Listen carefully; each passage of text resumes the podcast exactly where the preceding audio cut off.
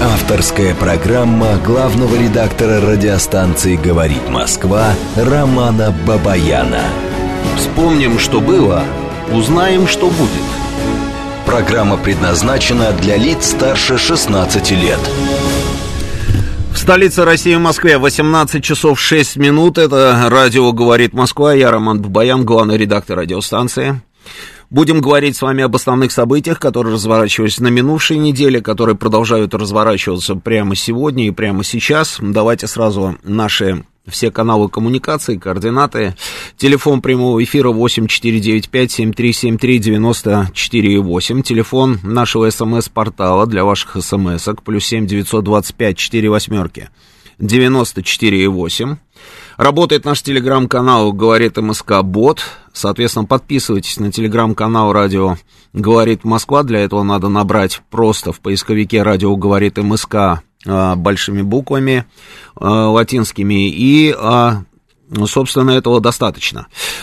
Помимо всего прочего, идет трансляция у нас. Трансляция у нас идет в нашем телеграм-канале, на нашей странице ВКонтакте и, не поверите, на нашей странице в Рутюбе. Так что, кому что больше нравится, собственно, заходите и можете присоединяться к нашей трансляции. Прекрасный, на самом деле, опрос провели мы.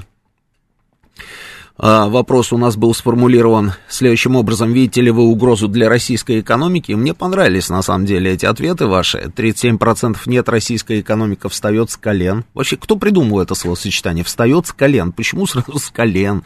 Ну ладно, хорошо. Российская экономика встает с колен. 37%, 25% да, но у России есть ресурс противостоять. Но это тоже положительные, да, собственно, цифры. Дальше 20% мы уже давно живем в условиях плохой экономики, хуже не будет. Это, знаешь, не жили богато, нечего и, как говорится, начинать, да. И 18% у нас будет еще хуже, чем в мире. То есть тоже, в принципе, можно воспринимать как ответ со знаком «плюс». Но 37% российская экономика встает с колен. Вот смотрите, сразу давайте и в подтверждении этого, собственно, тезиса, и в подтверждении у нас где-то, мы уже давно живем в условиях плохой экономики, хуже не будет, ну, неважно. В общем, смотрите, значит, журнал, немецкий журнал, пишет. И тут у меня подборка, да, еще и чешское издание, Лидовки, или как оно там, да, называется правильно, да. Значит, они, смотрите, что они пишут, и немцы, и чехи. В санкционной войне Россия уверенно побеждает. Дела у России в этой самой войне идут просто прекрасно. Еще несколько недель назад Евросоюз утверждал, что не будет платить за российский газ в рублях, а что теперь? В рублях платят уже почти все. Цены практически на все, что экспортирует Россия, резко скакнули вверх. Это не только энергоносители и пшеница, но и никель, титан, алюминий, медий, палладий и т.д. Дальше. Представители немецкой промышленности воют не только из-за очень дорогой энергии, но и из-за нехватки многих металлов, а Россия наращивает свои поставки в Азию. В России с начала года просто рекордные доходы от экспорта, рекордный торговый профицит, который только в этом году будет больше, чем замороженные Западом российские активы. Вот такая вот история там. Что касается, что в мире тоже не все, слава богу, да. Значит, смотрите, что они пишут сами. Значит, до начала боевых действий на Украине выращивалось 12% всего мирового объема пшеницы, 15% кукурузы и 50% подсолнечного масла выращивалось на Украине. Это они так пишут. Ну ладно. А после 24 февраля украинские порты оказались заблокированы. В марте мировые цены на еду достигли исторического максимума. Всемирный банк называет украинский кризис основным фактором, который только усугубил ситуацию. Среди других причин это влияние пандемии на экономику бедных стран, нашествие вредителей, климатические изменения и т.д. Ситуацию еще больше ухудшил запрет на экспорт пшеницы из Индии. Власти страны объяснили это решение скачком мировых цен.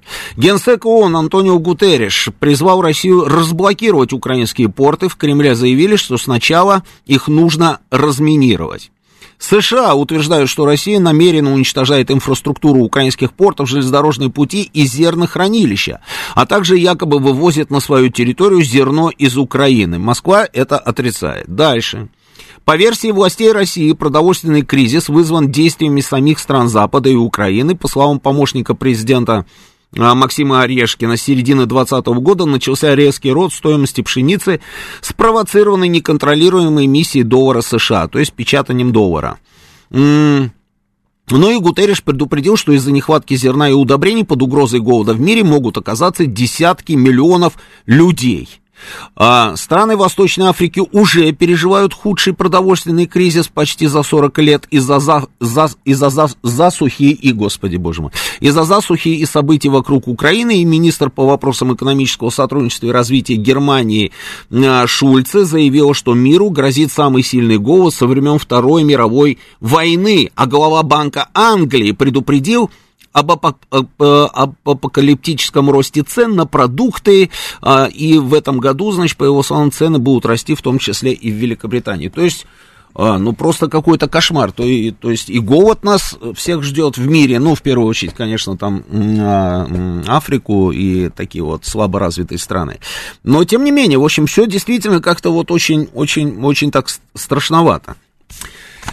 Обсудим мы с вами эту историю, посмотрим, пообменяемся мнениями, расскажите мне, что вы думаете по поводу того, в каком состоянии находится наша экономика, все-таки мне интересно, да, и здесь мы можем вспомнить нашего сенатора Клишаса, который заявил, что Россию пытаются под предлогом импортозамещения пересадить на новую иглу, на этот раз китайскую, то есть, вы понимаете, да, то есть логистические цепочки, заказ всего и вся, и именно через территорию Китая, вместо того, чтобы, собственно, наладить производство на нашей территории. Не утихают страсти вокруг этого заявления, обменяемся мнениями. И дальше, значит, основные новости. Страны ОДКБ встречались в Сочи, обсуждали проблемы, связанные с известными событиями. И там же состоялась встреча Путина с Лукашенко. В начале недели, значит, мы наблюдали выход из катакомб Азовстали и военных там украинских, и боевиков Азова. И вот стало известно, вот буквально, как говорится, к концу недели, что все эти катакомбы покинули абсолютно все, там, и вооруженные люди, там, и здоровые, и раненые, и так далее, в общем, все. С этим предприятием тоже, понятно, что будет сделано, предприятие полностью, значит, его демонтируют, на этом месте, по-моему, собираются построить, там, или туристический какой-то комплекс, там, или еще что-то, об этом было заявление Пушилина. Интересное заявление заместителя министра иностранных дел Андрея Руденко, который заявил, что Россия может обменять пленных украинских военных с комбината «Азовсталь» в Мариуполе на российских военнослужащих. Этот сценарий допускается, сказал он. Он не первый, кто делает подобное заявление. До него точно такое же практически заявление сделал Леонид Суцкий. Правда, потом, как только он сделал это заявление, сразу пошла реакция. Он, видимо, эту реакцию оценил и немножечко отыграл назад, сказал, что нет, все-таки не будет ничего подобного, да, и, в общем, не будет никакого обмена. Параллельно с этим Денис Пушилин заявил о том, что эти люди находятся на территории ДНР, имеется в виду боевики Азова, нацистские вот эти вот товарищи, и что они предстанут перед трибуналом в Донецкой Народной Республике. Дальше.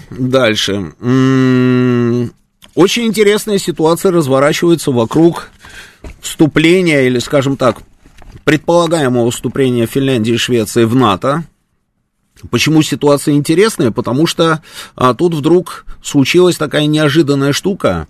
Турки стали возражать. Возражают турки, и еще, конечно, возражают там хорваты, да, но мне кажется, что вот турки — это основная история. Непонятно, в какую игру играет Эрдоган, потому что он делает, смотрите, какие заявления. Настаивает на том, что Швеция предоставила убежище курдским террористическим организациям и иммигрантам курдского происхождения, а также некоторым представителям активной оппозиции режима системы нынешней турецкой власти. И в связи с этим Эрдоган против вступления в альянс Швеции. И, собственно, Турция не собирается сворачивать с этого пути. Интересная история, очень интересная, потому что, знаете, можно, конечно, было просто отнестись к этому как к какому-то там, я не знаю, декларативному заявлению со стороны турецкого президента, но мне кажется, что все очень серьезно. Почему? Об этом тоже поговорим чуть-чуть позже. Идем дальше. Значит, в Финляндии на фоне всего этого начались военные учения с участием не только кадровых вооруженных сил, но и огромного количества резервистов разных возрастов. Зачем? Непонятно, но хорошо. Байден делает сильное заявление, что любая попытка Китая применить в отношении Тайваня вооруженные силы вызовет адекватную, с его точки зрения, реакцию Вашингтона, и вооруженные силы США вмешаются в конфликт. Тут вопрос. С чего это вдруг Байден решил сделать такое заявление? Что есть какие-то, там, я не знаю, подозрения, что Китай собирается присоединять Тайвань силой? Вроде бы нет. Ну, Байден в последнее время делает вообще очень много разных заявлений, да, я уже даже не знаю, как к этому ко всему относиться, серьезно или так вот с поправкой на ветер, то есть на его возраст и на все остальное. Вот решил он почему-то помахать мечами на вот этой вот теме Тайвань-Китай. Японцы. Фумио Кисида, премьер-министр, заявил, что Токио продолжит наращивать обороноспособность, в том числе с учетом ситуации в зоне Тайваня. У меня опять вопрос.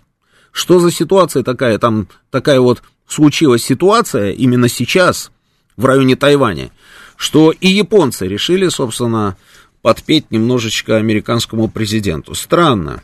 Ну что, значит, Польша разорвала межправительственное соглашение на поставку российского газа, ну и на здоровье называется. Дуда прилетел в Киев, там все его очень любят, аплодировали стоя в Верховной Раде. Зеленский там 20 раз с ним обнялся, да, но при этом я вот слежу за украинскими телеграм-каналами, знаете, каких-либо таких вот подробностей по фактологической повестке его визита, ну просто нет.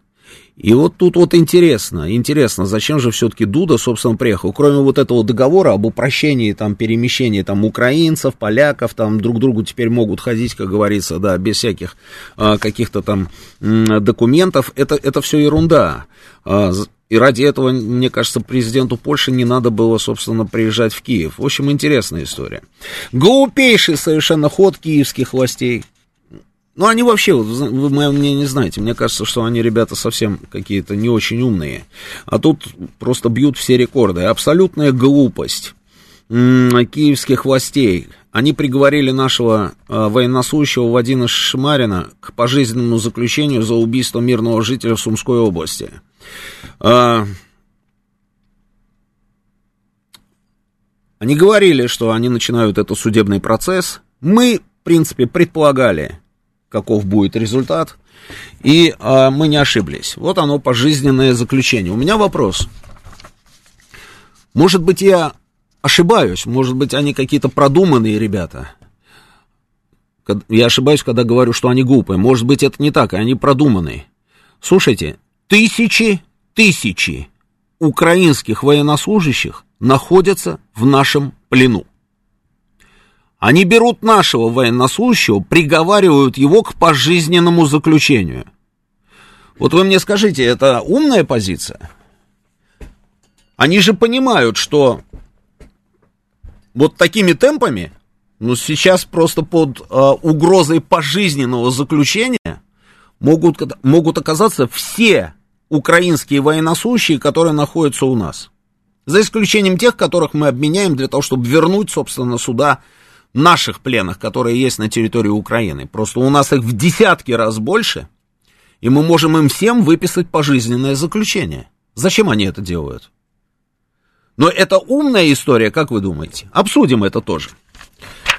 Значит, итальянцы здесь думали, решили, значит, разработать какой-то план урегулирования ситуации, мирный план, как они это называют. Этот план они обнародовали. В итоге мы заявили о том, что, ну, хорошо, да, мы ознакомимся с этим планом, и, в принципе, то, что Луиджи Ди Майо, значит, озаботился этой проблематикой, нам это нравится, да, но мы ничего не сказали пока, ни да, ни нет. Но Украина уже послала господина Луиджи Ди Майо куда-то далеко, потому что там есть третья позиция, третий пункт, который предполагает определенную, собственно, реакцию Украины на Крым и Донецкие республики, то есть они должны, собственно, согласиться с тем, что это уже не Украина. И они сказали, что все, давай, до свидания, господин Луиджи Ди Майо, да, и Италия. Но, тем не менее, они отправили, вот, итальянцы, этот самый план в Организацию Объединенных Наций.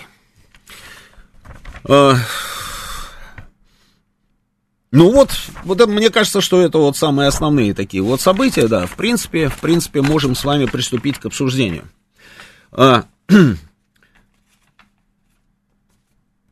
Мы все с вами наблюдали вот эту вот историю, сейчас, я вижу ваши звонки, да, вижу, друзья, да, мы с вами наблюдали все вот этот вот выход азовцев, боевиков Азова там с территории Азовстали. Потом пошла информация по поводу там вот этого возможного обмена, про который говорил Суцкий, потом вот сейчас вот наш замминистра иностранных дел.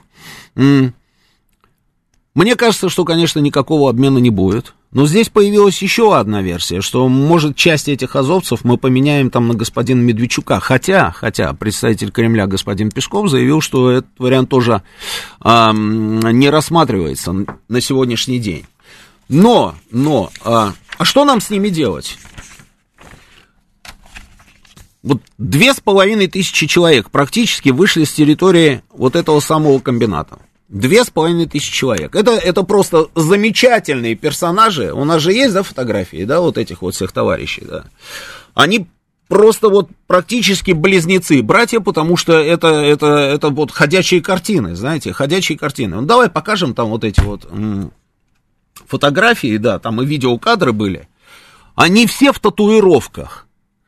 Я вот тоже вот все понять не могу, да, а что это значит? Это что, это какая-то субкультура, что ли? Причем посмотрите, какие татуировки у этих людей. У них и свастики, и там изображение Гитлера, изображение каких-то языческих божеств, там на человеке места живого просто не остается, они все вот в этих высказываниях там каких-то, там, я не знаю, в картинках. То есть какое-то совершенно сумасшествие. Ну вот мы получили 2500 этих людей. Что нам с ними делать? Оставлять ли их на территории, допустим, Донецкой Народной Республики? Очень многие наши люди говорят, что надо оставить их на территории Донецкой Народной Республики. Почему? Потому что в Донецкой Народной Республике, в отличие от Российской Федерации, нет никакого моратория на смертную казнь. И поэтому, собственно, люди, которые говорят, оставьте их на территории ДНР, они имеют в виду только одно, называют вещи, ну, давайте назовем вещи своими именами. Оставьте их там, чтобы их там расстреляли. Вот для чего, да, собственно, их нужно оставить на территории ДНР. Но, хорошо, допустим, их там расстреляют. Есть другая позиция на эту тему. Позиция следующая, что если мы сейчас, значит, их всех пустим в расход, расстреляем всех вот этих вот расписных нацистов, а что потом, собственно, нас ждет, когда появятся следующие котлы, в которых будут сидеть другие, допустим, какие-нибудь батальоны, да, это же не весь Азов, да, там же есть еще какие-то подразделения, да, там есть, помимо Азова, там еще и другие, собственно, националистические эти самые батальоны, которые точно такие же отморозки. Как вы думаете, вот, допустим, гипотетически, они сидят где-нибудь там в районе Краматорска, в каких-нибудь там катакомбах, а там тоже наверняка есть какие-нибудь катакомбы. Они пойдут сдаваться в плен, если мы их всех расстреляем, как считаете? Вот наблюдатель предлагает не расстреливать. Он, видите, вот гуманный человек, в принципе, да, вот он предлагает не расстреливать, он говорит, нет, не надо расстреливать, надо вешать, но только после завершения специальной военной операции. То есть, видимо, есть какая-то принципиальная разница, повесить сейчас или повесить после окончания специальной военной операции. Они будут сдаваться или не будут? Ну, давайте так, вот по-честному. Они же не пойдут сдаваться. Зачем им сдаваться? В чем, как говорится, их гешефт? Если они сопротивляются и стоят до конца, их могут убить, или же они сдались для того, чтобы их потом взяли и расстреляли? Понимаете, да, логику? Может быть, все-таки не надо делать так, чтобы их всех пускать в расход? Что тогда делать? Можно предать их суду военного трибунала. Можно приговорить, допустим, вот, смотрите, Александр Перепелкин пишет, не нужно вешать, у них матери есть, отправьте их на работу, временно. Временно имеется в виду что? Временно отправить на работу, а потом повесить, да, Александр, или как? Что значит временно отправьте их на работу? Если, допустим, их не приговаривать к высшей мере наказания за преступление, которое они совершали, а, допустим, я не знаю, посадить их на длительные сроки. Но у нас же и здесь с вами нет общего знаменателя. Потому что огромное количество людей пишут, что, а зачем их куда-то там сажать? Я, например, на свои налоги не собираюсь их кормить. Это прямая цитата этих публикаций. Таких публикаций тысячи. Я почему сейчас об этом вот с вами говорю? Потому что мне действительно реально хочется понять, а что с ними делать? То есть сажать их нельзя, потому что кормить мы, часть наших людей не хочет их кормить. И расстреливать их нельзя, потому что потом нам придется, собственно, класть, ну, нести потери для того, чтобы штурмом брать определенные, как говорится, укрепрайоны, которые еще будут у нас. И будет их еще достаточно, поверьте мне. А это же все наши солдаты, которые будут штурмом это все дело брать, зачищать, и мы будем нести потери. Что тогда с ними со всеми делать? Пустить на работы? Так вы представляете, какое количество людей у нас просто начнет предъявлять претензии всем, начиная там, я не знаю, с власти, заканчивая, как говорится, управдомом, что вот этих вот отморозков, которые расстреливали пленных, которые брали заложник, которые убивали мирное население, насиловали женщин там и так далее. Их всего-навсего мы взяли, пустили на строительные работы. Что делать с ними со всеми? Вот давайте почитаем. Обменивать их на территории, например, пишет нам Фрукт. На какие территории, Фрукт, их обменять? Кто готов обменять одного азовца на 1/100 территории? Или на 10 метров. Есть какие-то сведения у вас? Напишите мне об этом. Александр Песков пишет, зачем убивать, пускай Донбасс строят заново. Ну хорошо, а потом что? А потом отпустим. Потом мы их отпустим, и что? И они, собственно, после вот этих вот ударных строек, они, собственно, поменяют свое мировоззрение и превратятся в совершенно других людей, да? То есть труд лечит. Или что потом мы с ними делаем? Не отпускаем. Они так и будут строить. Вначале на Донбассе, потом отправим их строить еще куда-нибудь, потом, когда там стройки закончатся, и еще куда-нибудь отправим их строить. И так до бесконечности они у нас будут строить. Так. Отправить их на стройку железной дороги на Крайнем Севере. 101 километр пишет. Сейчас ведь инженерный проект, там избежать не получится, и польза будет. Опыт у страны в этом есть. Не пойдут сдаваться, если расстреливать их. Глеб мне пишет, Урал. Совершенно верно. Больше всего переживание идет за наших военных, которые сейчас в плену ВСУ. В Арктику куда-нибудь на постоянное жительство, на работы. Вот пускай в Нерюнгри едут железную дорогу опять строить. По поводу наших военных. У нас обменный фонд очень большой. У нас просто 1000 людей, это военнослужащие ВСУ. И мы, пожалуйста, можем обменивать, собственно, военнослужащих ВСУ, которые просто, как говорится, воевали, те, которые сдались ли в плен, те, которые были захвачены в плен, неважно, да, но вот эти вот люди у нас есть, и на них мы можем обменивать. Но мы сейчас не про это, да, мы вот немножечко про другое. Половину повесить, половину расстрелять, и спорить никто не будет. Прекрасное предложение, Михаил Звягов, прекрасное. В рудники, пишет Серж 13, на урановые рудники. Судить после победы и казнить по приговору суда. Зайцев Николай. Их надо использовать по полной для дискредитации Украины и ее режима. Вы знаете, после того, как вот эти вот все персонажи кричали о том, что, помните, когда первая партия морских пехотинцев сдались в плен, вот эти вот вышли из подземелья, там два брата-близнеца, и заявили о том, что не нужно делать героев из дезертиров, да, и что вот эти вот, которые сдались, это просто фу, гадость там и так далее, а прошло там всего чуть-чуть времени, и они сами, собственно, сдались. Поэтому мне кажется, что из них уже ничего даже и делать не надо, они сами себя по полной дискредитировали. Сейчас у нас новости, продолжим через несколько минут. Авторская программа главного редактора радиостанции «Говорит Москва» Романа Бабаяна. Еще раз добрый вечер. Радио «Говорит Москва». Телефон прямого эфира 8495-7373-94-8. Телефон нашего СМС-портала +7 925 4 8 94 и 8. Работает наш телеграм-канал «Говорит МСК Бот». Идет трансляция в нашем телеграм-канале, на нашей странице ВКонтакте и в Рутюбе. Ура, идет наша трансляция. Заходите, смотрите. Но, в принципе, можем уже расходиться, друзья.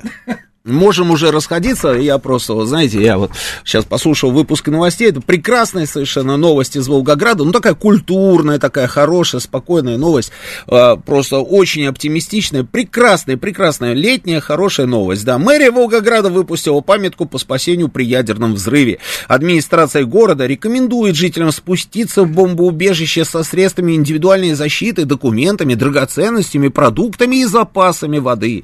Как сообщает издание Волгограда онлайн, укрываемые в убежище размещаются на скамейках и нарах. Те, кто прибыл с детьми, помещают в отдельные секции. Пенсионеров или больных поближе к вентиляционным трубам. Когда убежище будет заполнено, защитные герметические двери и ставни аварийных выходов закрываются. А самое интересное, вот почему все это делается. Городские власти объясняют, что военно-политическая обстановка в мире характеризуется нестабильностью. Что в мире происходит? Нестабильно. Террористы опять захватили самолет. Поэтому продолжает быть актуальной защита населения от последствий вооруженных конфликтов. Ну, мне кажется, надо расходиться, друзья. И вообще надо потребовать от руководства всех городов, чтобы срочно нам выделили места в бомбоубежище в зависимости от нашего статуса. Больные, пенсионеры, с детьми там или не с детьми и так далее, и так далее. Вот мне тоже интересно. Кстати, Михаил Иванович, вы нам звонили все время и спрашивали, знаем ли мы, где находится бомбоубежище здесь вот недалеко. Вот я думаю, что такими темпами, вот с такими вот инициативными товарищами в разных городах скоро узнаем. И главное, вот спокойствие и только спокойствие. Это прекрасная новость, надо ее в рамочку. Читаю ваши сообщения, они тоже замечательные. Вижу ваши звонки, сейчас начнем общение, да, но сообщения просто замечательные. Вот смотрите, например, лучше поменять их на американскую тушенку и джем, который по ленд-лизу пойдет Украине, пишет нам 3558. Угу. Но есть вот еще более прогрессивное предложение от 5044, пустить их всех на органы для больных. Ну, добряки. Можно как пленных немцев использовать для восстановления республик. И у нас есть очень хорошая вещь, урановые рудники. А вот Анна отвечает всем сразу, пустить на работу охраны не хватит. Вот, наблюдатель пишет, военных преступников вешать, остальных после специальной военной операции обменять. В 45-м было намного больше пленных, и ничего, разобрались, не все же там садисты. А как мы поймем, на самом деле, садисты там все или не все? Мы же с вами уже давным-давно там провели, да, вот эту вот линию разграничения. Вот эти вот националистические, нацистские батальоны, это одна публика, а ВСУшники другая публика. Есть еще там пограничники, которые периодически сдаются там в плен. Ну, то есть следователи должны сказать, кого вешать, а кого не вешать. Значит, ты налево, ты направо, а они, уходя из этих самых бомбоубежищ и катакомб, они разбили все свои телефоны, разбили компьютеры и думали, что никто ничего не узнает. Ну, хорошо, давайте послушаем, что думаете вы. Поехали. Слушаю вас внимательно. Вы в эфире. Алло. Да. Здравствуйте. День. Сергей, Москва. Да, Сергей. У вас есть понимание, что делать с этими нацистами? Потому что, знаете, вот я запутался. Я понял, что какое бы решение ни было принято, все плохо. Все, то есть люди отрицают любой вариант, и с повешением, и с расстрелом, и с работами, и с пожизненным заключением. Какие расстрелы, какое повешение, это же, слушайте, мы же не дикари. На мой взгляд, на это все происходящее должно быть таким, что обыкновенные, есть же суд. Есть статьи. Пожалуйста, в тюрьму. А то, что там некоторые говорят, что я не хочу платить налоги за того, кто будет сидеть. Слушайте, мы много не хотим платить налогов за тех, там, кто насилует детей там, и прочее. Но мы за них платим. Тем не менее, и такая же ситуация должна быть с ними. Менять... Это если они окажутся подсудимыми у нас.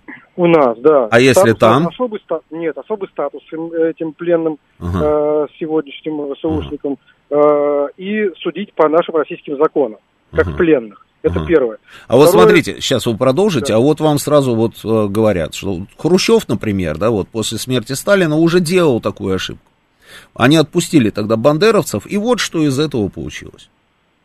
Так мы не собираемся их отпускать. Мы их посадим в тюрьму, в наши российские тюрьмы. Да. Там Саратов, под куда-нибудь там Тюмень, по разным тюрьмам страны. У нас очень много тюрем. И будем держать их до бесконечности. Ну, какой-то определенный срок же есть. Какой срок? Какой? Ну, допустим, там 15 лет. Ну, через 15 лет они вернутся. И они вернутся перевоспитанными, и они будут очень нас любить. Ну, я вам скажу, что перевоспитать можно по-другому. Под определенными градусом воспитывать тот национализм, который у них там присутствовал. Ага. В тюрьмах перевоспитывают в разных направлениях. Могут тебя воспитать таким образом... Это на что вы сейчас намекаете? Нет, я ни на что не намекаю, что можно перевоспитать таким образом, что ты выйдешь из тюрьмы и останешься жить в стране, в России, и будешь дальше здесь жить. А можно перевоспитать так, что да, действительно, ты будешь озлобленный на все остальное, на весь мир, и будешь дальше... Вы знаете, как показывает практика и исторический опыт, обычно такого рода публика, она вот почему-то идет по второму пути, они какие-то вот озлобленные. Вот я вспоминаю, знаете, вот я читал там разные там вот мемуары там людей, которые видели своими глазами, допустим, события в Венгрии 1956 года. И они рассказывали, что движущей силой там всех этих вот, собственно, процессов, кто этим занимался? Это были люди, которые сидели, это те вот самые венгры, мадьяры, которые сидели у нас, потом их отпустили, и они, собственно, вот устроили то, что они устроили, и вешали на фонарях, посмотрите эти картинки. Роман Георгиевич, послушайте, утечет немало воды после этого, 15 лет, допустим, человек, это страна, это мир изменится, 15 лет по-другому, и на самом деле не такой уж большой количество не такое большое их, чтобы они смогли выйти и объединиться в определенный какой-то опять костяк и действовать против закона определенного, который будет уже действовать на тот промежуток времени, через там 10-15 лет. Вот. Это первое. И что касается второе, по поводу обмена. Я бы допустил обмен 1 на 1. Вот на одного военнопленного, одного как раз забрать наших ребят домой, отправить их, там сколько там, 30-40 человек, а остальных сажать. А я против, я против. Никакие работы их не нужно. Я понимаю, но я считаю, что менять азовцев не надо. Зачем? Нет, не у нас есть ВСУшники. ВСУшников, пожалуйста, да. ВСУшников, пожалуйста, да, поменяем. И на восстановление Донбасса. Тем более там одни повара, если им верить, да. Да, не нужно на восстановление Донбасса их посылать. На восстановление Донбасса пусть зарабатывают российские строительные компании, которые отправятся туда и будут зарабатывать деньги на восстановление. Охранять их надо? Охранять. Охранять тюрьмы. Они будут, на стройплощадке охрана же нужна? Не нужно их вообще отправлять на работы. Не нужно. На работы отправлять строительные компании наши, российские, которые могут там зарабатывать деньги. Хорошо, да. Хуснуллин, кстати, сделал мощные заявления на тему того, что мы готовы, деньги выделены, и компании готовы работать. И компании... Хорошо, спасибо. Спасибо. Следующий звонок. Добрый вечер, слушаю вас. Алло. Нет, следующий, поехали. Добрый вечер, слушаю вас. Алло. Да, здравствуйте. Роман, добрый вечер, Вадим. Да. Вот я считаю, что сейчас любые разговоры о жестоких каких-то расправах, о каких-то повешениях... Нет, есть не жестокие вот варианты. Есть на органы в качестве благотворительности. Вы даже не представляете, какое количество людей у нас предлагают мне пустить их на органы.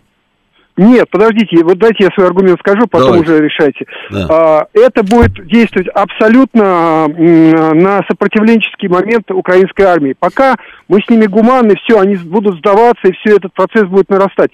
Как только их пропаганда поймает эту волну, что мы тут же жестим, это все, и мы каждый город, каждый там пятачок будем брать с боем. Они просто поймут, что им или умереть, или что-то такое. Им выход, мы их не оставим выхода. Поэтому сейчас... Только вот такая линия абсолютно правильная, гуманная, нормальная. А насчет вот их перевоспитания, там, переделки, существует много методов. Вот, как уже упоминалось, вот у нас есть опыт денацификации Германии, ГДР и все такое. И они вернутся, если даже кто вернется, из, там, из Сибири, с севера, там, еще откуда-то, они вернутся в другую реальность. И организовать вот эти ячейки будет не так-то просто. Не будет уже вот этой независимой Украины, не будет ничего такого, им не будет почвы. То есть и вы что-то знаете на эту тему? Да, у меня дед воевал с бандеровцами во Львове. У меня во Львове жили бабка, дядя. Я с ними там богато, как говорится, контачил. Я знаю их менталитет, все. Когда они сбиваются в стаи, они опасны. Поодиночке, вот у меня у друга есть бандеровец прошлый, живет на Дальнем Востоке, работает на Золотом прииске. Так и не уехал к себе. Так что все решаемо. Ну кто же с Золотого прииска-то уедет сам по себе? Понятно. Ну да, ну конечно, все зубы золотые. Вот, так что сейчас нужно максимально гуманно, спокойно и без этих разговоров глупых. Спасибо. Спасибо. Следующий звонок. Добрый вечер. Алло. Алло. Да, слушаю вас, говорите. Я бы хотел, Роман меня зовут, Роман Георгиевич. Прекрасно. Я думаю, что этих, азовцев вообще, по азовцам говорим. Да, именно про них, да. Вот, да. Я думаю, что их надо просто втихую уничтожать. По одной простой причине, потому что это уже, как говорится, шлак, это мусор человеческий. Вот. И то, что их, сколько бы их там в тюрьмах не держали или еще что-то... они будут заниматься тем же самым, а также будут люди с промытыми мозгами на 250, наверное, процентов. Вот. И это просто не надо афишировать, и все. Хорошо. А слушайте, а вот, допустим, вот такой вот вариант. Вы помните, когда расстреливали наших пленных? Когда убивали нашего пленного в подъезде ножом? Когда выковыривали глаза? Это я вот... Только те видеокадры, называю, которые есть, которые многие из нас видели. И более того, люди, которые это делали, мы уже знаем имена этих людей, мы знаем их адреса. А если мы, допустим, ну вот следователи наши, они раз-раз там побеседовали со всеми этими, расписными нацистами, ну и выяснили, допустим, что у этого руки по локоть в крови, а этот вроде бы как еще и так, еще не успел наворотить там каких-то особых дел. И если мы, допустим, предложим обменять их вот на тех исторических персонажей, которые конкретно убивали наших солдат. Вот как вам такой вариант? Как вы думаете, Украина на это пойдет или не пойдет? Или даже двоих таких на одного, допустим, такого? Вы знаете, Украина никогда на это не пойдет. Это Украина сейчас, вы сами знаете прекрасно, что она непосредственно зависит от американцев. Понимаете, вот все, что они там это скажут, а американцы заточены на то, чтобы уничтожить нас. Все. Здесь обыкновенная формула. Да, это правда, да. Спасибо. Читаю ваше сообщение. Значит, про органы я больше не читаю. Просто на самом деле сказать, что я удивлен, это ничего не сказать. Вот такими вот у нас, вот такими вот позитивными, собственно, комментариями по поводу органов, да, это такое количество, что ой-ой, так, ладно, идем дальше. Сейчас суд на Украине начнет давать пожизненные сроки нашим военнопленным, думаю, история с обменом все же состоится, пишет Гусь за Русь. Ну, Гусь за Русь, да, обмен-то никто не отменял, от него никто не отказывался, и этот обмен не прекращается, то есть мы все время меняем определенное количество на определенное количество наших пленных, там, да, это все понятно, но речь идет об азовцах, это немножко другая история. Строить Донбасс, а потом к стенке. Евгений Филий часто стал задумываться, а что бы сделал Эрдоган в ситуации, когда и дальше через запятую. Я знаю, что бы сделал Эрдоган. Посмотрите, в телеграм-каналах есть кадры. Прямо сейчас турецкая армия, вот прямо сейчас проводит, собственно, очередную операцию на территории Ирака против боевиков Курдской рабочей партии. И вы посмотрите, что они делают. Я видел многие вещи собственными глазами. А вы вот просто зайдите и посмотрите, что они сделают. И вы увидите, например, вот эти вот жуткие совершенно кадры, когда они двух девчонок, курдианок, которые воевали за курдскую рабочую, собственно, в рядах курдской рабочей партии, они взяли солдаты, это все снимают сами же, они сами все снимают, поставили на колени и расстреляли просто очередями в затылок. Вот что сделал бы Эрдоган. Давайте отправим в Великобританию, например. Кого отправим в Великобританию? Нет, не отправим. Рядовых ВСУ для обмена, понятно. На урановые рудники, понятно. Обменять их на смягчение санкций. Слушайте, Алексей Куликов, не солидная тема, нет, не кажется вам? Кого-то там обменивать, собственно, на какие-то там санкции. Нет, это так не работает. Все-таки нужно сохранить лицо на фоне их зверств, а что в итоге с ними делать, хороший вопрос. Да, Савелий Михайлович, именно об этом я и говорю. Они наших ребят убивали, валить всех нациков, и не надо смеяться, пишет Виталий. Хорошо, Виталий, понятно все, допустим, валить всех нациков, как вы пишете, а дальше что мы будем делать? Дальше же мы будем своих ребят терять, которые будут брать эти укрепрайоны, разве не так, Виталий? Разве не так? В чем будет смысл сдаваться? У них же не будет, собственно, этой опции, понимаете, да, которая называется жизнь. И они будут понимать, что они так сидят до упора, отстреливаются и убивают наших, а там еще и посмотрим, может быть, удастся, собственно, уцелеть, да? Или же, если они сдались, а их все равно пускают в расход. Нет, разве, Виталий? Вы подумайте немножко, честное слово. А еще вопрос к ведущему и идея. Пишет 9050. Почему в Мюнхене не уничтожат могилу Бандеры? Почему она процветает, ее берегут? Раз они поэтам памятники сносят, то, как я думаю, мы вправе уничтожить символ нацизма. То есть могилу Бандеры, что ли, нужно уничтожить? С могилами будем воевать. Хотя, когда вы говорите про уничтожение символов, здесь я с вами соглашусь, в этом что-то есть. Но это не значит, что это, собственно, в качестве этого символа надо взять какую-то могилу. Не надо. Пускай, наоборот, эта могила будет, и пускай все знают, что, в принципе, он может находиться в Мюнхене, и могут звать его совершенно по-другому, и выглядеть он может по-другому, но его обязательно кто-нибудь да где-нибудь найдет, и даже в подъезде собственного дома. Так...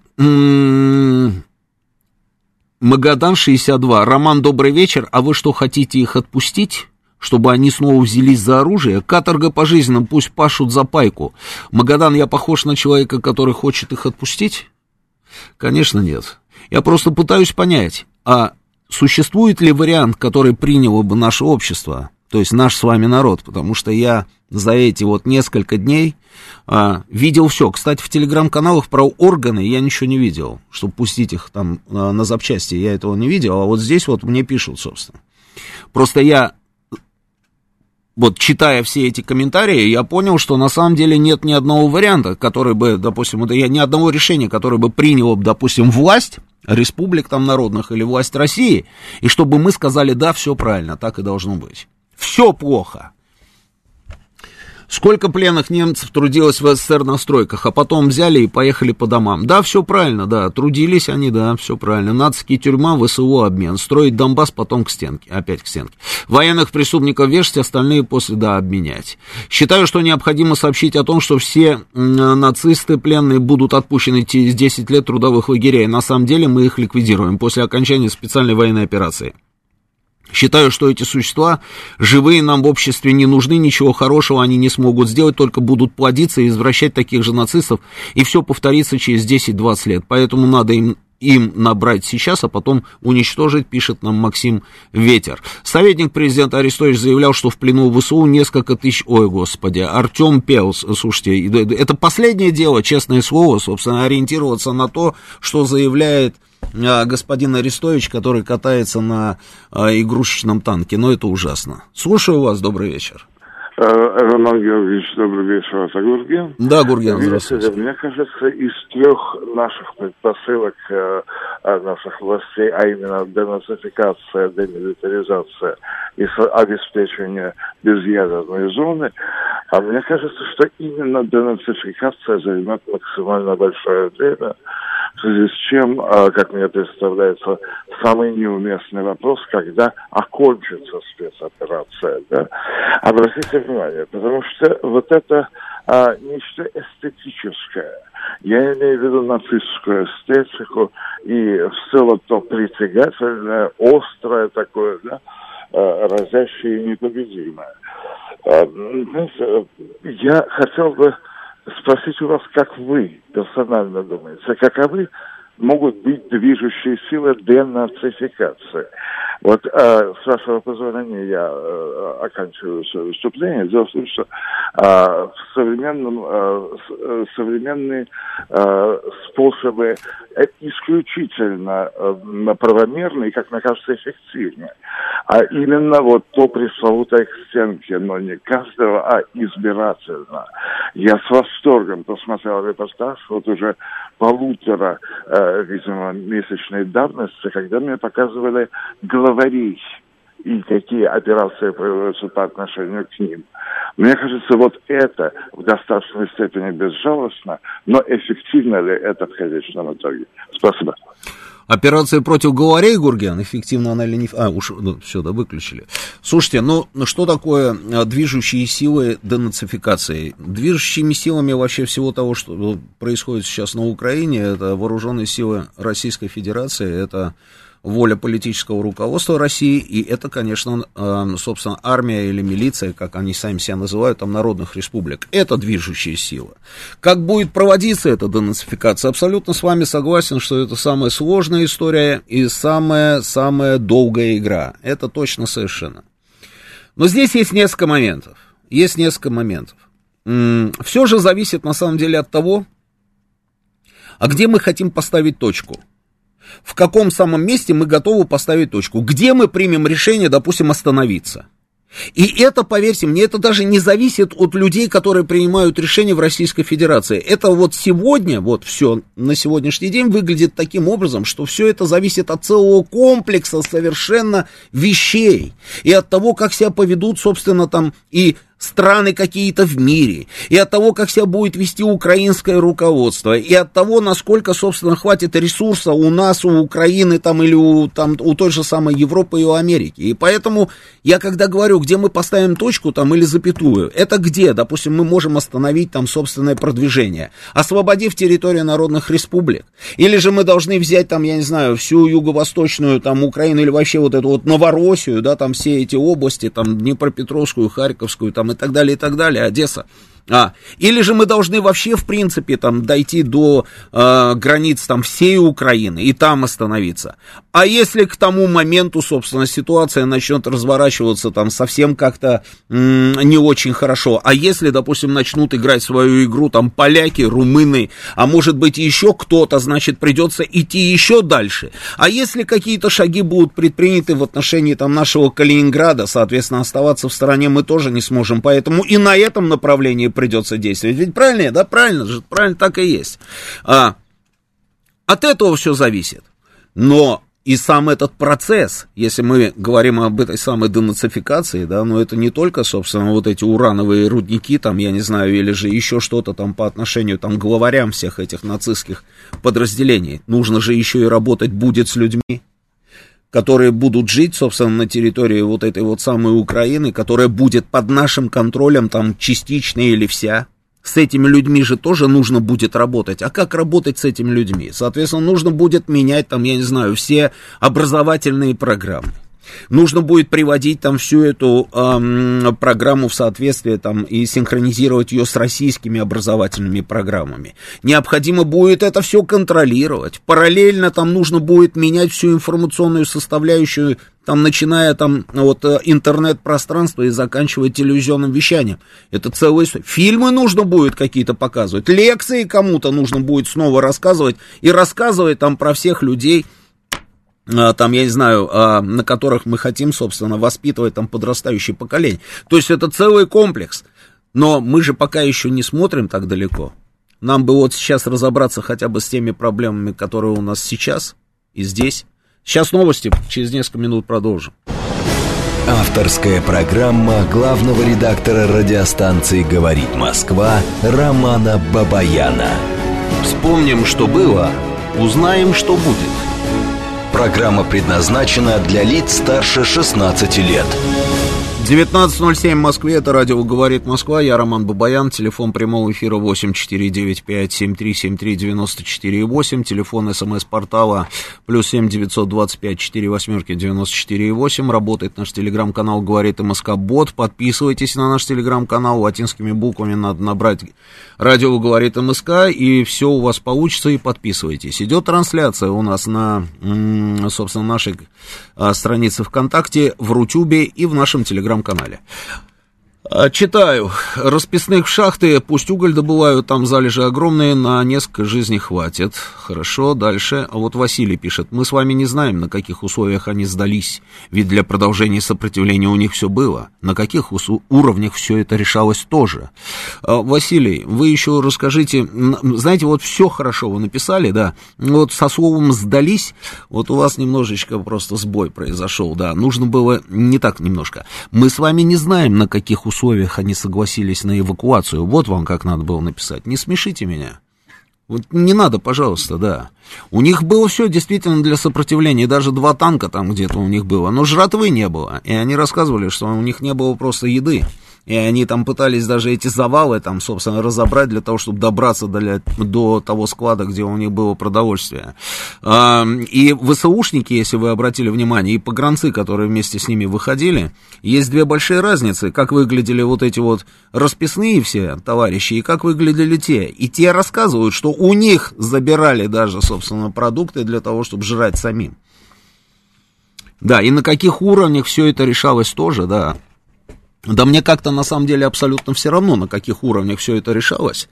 Решилось это так, как решилось, да, ласты кверху, как говорит Сладков, да, и вот они все вышли, да. Дальше мы все-таки, я думаю, разберемся, что с ними делать. Слушаю вас, Сергей Алексеевич, добрый вечер. Добрый вечер, Роман. Здравствуйте. Я по пленным, да? Давайте. Начну с главного, да. Как я представляю. Действия российской власти в условиях проведения вот этой операции и реальных планов США по уничтожению России, да, они не могут не быть объединены единым замыслом. То есть военная часть, политическая, социально-экономическая, информационная, естественно, правовая. Все это обдумано должно быть, без всякого сомнения лично у меня, и относительно пленных. Угу. Ну вот что, никаких решений по пленным до окончания этой операции принимать нецелесообразно, за исключением тех случаев, когда выявлены пленные, проверенные, и которые не имеют за собой никаких преступлений. Я такого парня по телевизору, да. По телевизору показывали. Вот он, его взяли, призвали, ему там 20 лет, угу. Автомат дали, неделю поучили и вперед. Да. И он что сделал? Он в первую же возможность автомат бросил и перешел... и сдался в плен. Так, он без татуировок, такой чистенький весь, ну проверили его, определили. Да. Вот и с ним что-то можно уже принимать там в части обмена. Теперь, у нас громадный опыт Великой Отечественной войны. Там было миллионы пленных, а здесь 10 тысяч нету. Что мы с ними, не знаем, куда их девать, что ли? Они сейчас размещены временно. А вообще для этих целей создают спецлагеря с соответствующей жесткой дисциплиной. Они там работают, чтобы они что-то делали полезное до принятия по ним всем решения. А тщательная проверка проводится не только ФСБ, там и другие органы. И проверка проходит долго, не 1 месяц, не 2, она может проходить и 3-4 месяца. Как раз параллельно проведению совместной военной операции. После того, как выявлены лица, которые участвовали в преступлениях и зверствах, ясно, что они пойдут под суд с соответствующим этим самым решением суда. Что тут непонятного? Так, с ними тут церемониться не надо. Но, Сергей Алексеевич, смотрите, вот люди, которые говорят, что их нужно, собственно, расстрелять, они говорят так, что, ну вот, например, наш слушатель, да, Андрей Гавриш, вот он пишет, если их не расстреливать, то другие будут знать, что их тоже не расстреляют за их преступление, а нужно, чтобы неповадно было, только расстрел, соответственно, понимаете, да? Не, я понимаю, что суд-то будет уже как раз спецоперации кончится, а потом Украина-то, она что, такой же будет? Если кто-то вернется по суду там или после отбытия срока, он придет что, в ту же самую Украину, что ли? То он уже вернется в другую Украину, где уже будет процесс денацификации идти. А все, кто возвращается, у них и фотографии, все пальцы сняты, они на учете, на специальном. Только сделай чего-нибудь, и все, и конец. Я-то думаю, что Украина, она, может, и название уже другое будет иметь. Вот в чем дело-то. Понял, Сергей Алексеевич, понял. Именно такое направление, мне кажется. Понял, спасибо, спасибо. Слушаю вас, добрый вечер. Алло. Да. Добрый вечер, Роман Георгиевич. Здравствуйте. Вы знаете, есть хороший фильм «Убить дракона». Помните, да? Угу. Когда там Ланселот пришел там в город, а там деспотин такой, дракон всех там замутил, все замучили, и ученые, и люди все обычные. А он говорит, давайте я убью дракона, и вы будете жить свободно. Но он убил дракона, правильно ведь? А потом идет, а что нам делать-то? Да делайте, что хотите. Ну там и понеслось, там и разраты, убийства и все прочее. А идет по дороге, по улице, а мальчик сидит, а с ним мужчина такой, благоверный такой. Это, оказывается, дракон, понимаете, воспитывает, кто детей-то. Вот в чем вся это смысл, вот это трагизма, что нужно это убирать кого, кто делал этих нацистов. Ребят, я знаю прекрасно, Украину прекрасно, я знаю Украину. Это трудолюбивые, отличные ребята. А кто воспитывает их? Вот эти нацисты наверху сидят, которые деньги дают, которые идеологию дают, которые накачивают наркотиками, деньгами. Вот этих надо уничтожать, гадов. Вы понимаете, в чем дело-то? Надо менять верхушку всю. И вот тогда-то ребята поймут, будет другая идеология совсем. Надо любовью, добром. Помните все это, стих Федора Ивановича Тютчева, помните? Позвольте, а? Давайте, давайте, да. Два единства. Два единства, так, там как это у него называется? Из переполненной Господним гневом чаши кровь льется через край. И Запад тонет в ней. Она зайдет и нам, друзья и братья наши. Славянский мир, замкнитесь в ней. Единство возвестил оракул наших дней. Быть может, связано с железом лишь кровью, а мы попробуем связать любовью, а там посмотрим, что сильней. Вот где ключевое. Это было 19 век, середина 19 века. Хорошо. Поэтому я считаю, что только добром. Только добром и любовью. Хорошо, понятно. Спасибо большое. Спасибо. А, Анна, видел ваш звонок, да, но сейчас вот его нет. Да, слушаю вас, добрый вечер. Добрый вечер, Георгий. Значит, ну, как говорили в фильме, вот шестой, да, не в банде живем, в государстве. Угу. Должно быть все-таки какой-то, ну, все должно решаться по закону. Раз совершали преступление на территории ДНР и ЛНР, судить по законам, по кодексу ДНР и ЛНР. Всех разбираться, кто там был. Те, кто участвовали в обстреле территории Российской Федерации, значит, судим по законам Российской Федерации. Разбираемся в полном программе. Вперед под суд. Хорошо. Не понимаю, нет у них какой-то особо что-то, чего-то. Посмотрели, нацистскую наколол, но вроде на нем ни крови, ничего нет. Ну, отвечает за героизацию нацизма, все остальное. Был бы человек, статья найдется. Но только судить по закону. Хорошо. Потому что в противном случае мы сами скатываемся на их уровень. Да, спасибо, спасибо. Анна, добрый вечер, как ваши дела? Добрый вечер, спасибо, Роман Георгиевич, вашими молитвами. Слава Богу. Ничего, слава Богу. Роман Георгиевич, ну, Олег, наверное, знает лучше Украину, чем я, даже спорить не буду. Судя по тому, какими вот эти расписные выходили, у них, простите за выражение, морда, это вот к рекламе, повидывают жен, полезны всем. Честное слово. Но это бог с ними. Я не уверена, что опыт Отечественной войны здесь как-то нам поможет. Ситуация другая. Немцы были сломлены. Во-первых, у немцев, в принципе, врожденный другой характер. Немцы были сломлены и были подавлены. У них не осталось руководства. Их руководство публично их, не могу сказать, что предало, но, по крайней мере, бросило. А может быть, и предало, бог его знает. И весь мир был против Германии. И весь мир, вы же помните, стоял вопрос о том, чтобы Германии вообще не было на свете, как таковой. Здесь-то ситуация иная. И характер-то у этих мужиков другой. С одной стороны. С другой стороны, я не говорю, что они могут сбежать, хотя могут, даже если там топит тундра. Но они ведь могут передраться между собой. Когда такое количество мужиков, отвоевавших, это страшная штука. А ведь свалят-то все на нас с вами. Я имею в виду на Россию. Что мы их там всех поубивали. Вот с этим тоже надо быть очень осторожным. Что касается повешений, расстрелов, вообще-то кровожадность никогда не была составляющей чертой нашего патриотизма. Ну, разве не так?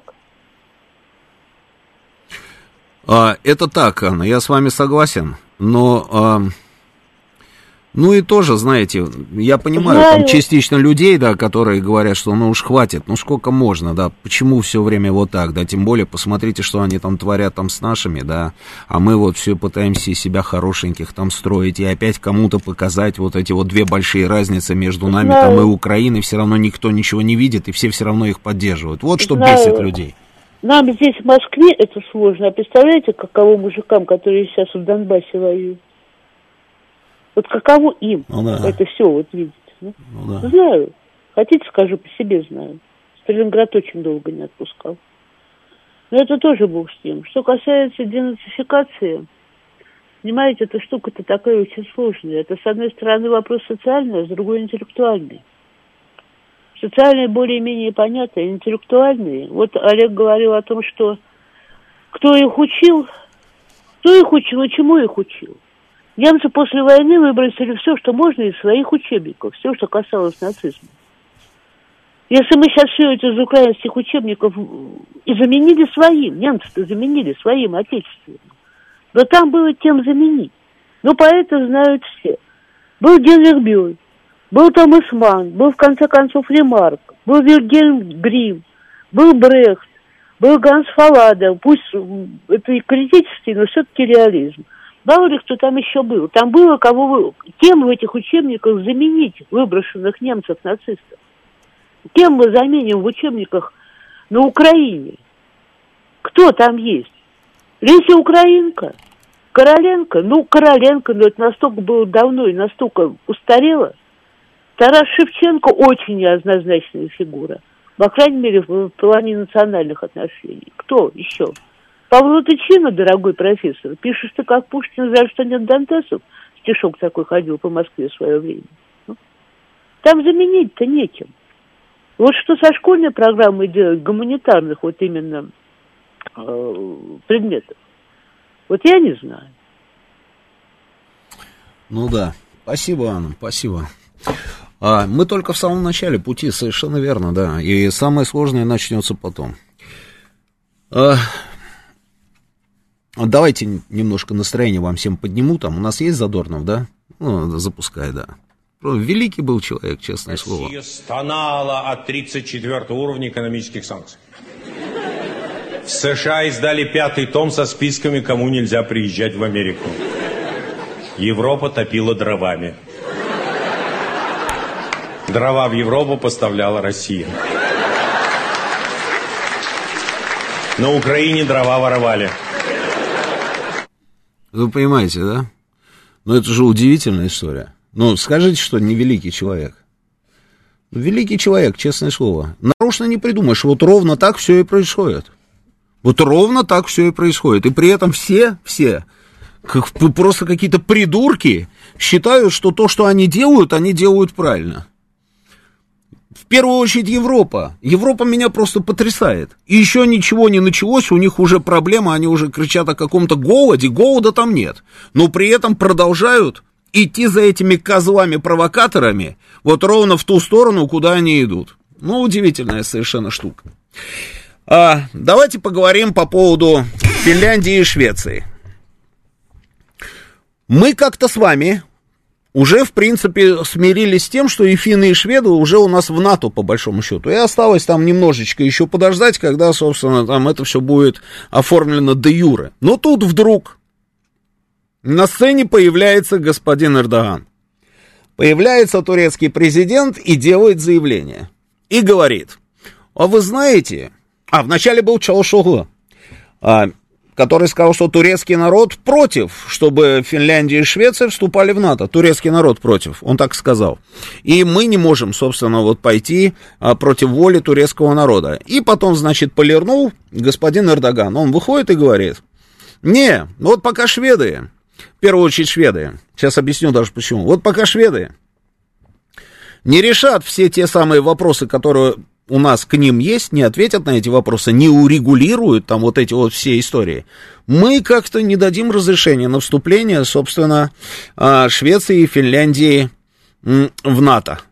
И тут огромное количество всевозможных экспертов начали нам рассказывать. У нас же как? У нас, смотрите, у нас случился коронавирус, у нас кого не возьмешь, все стали, собственно, вирусологами, и лучше всех знают, значит, про все вот эти вот болезни и про вирус, да. Там какие-то проблемы начинаются с нефтью, все просто начинают рассказывать о том, что работали на нефтяных камнях, собственно, в Каспийском море, и про нефть знают все, и на вкус могут определить, где какая.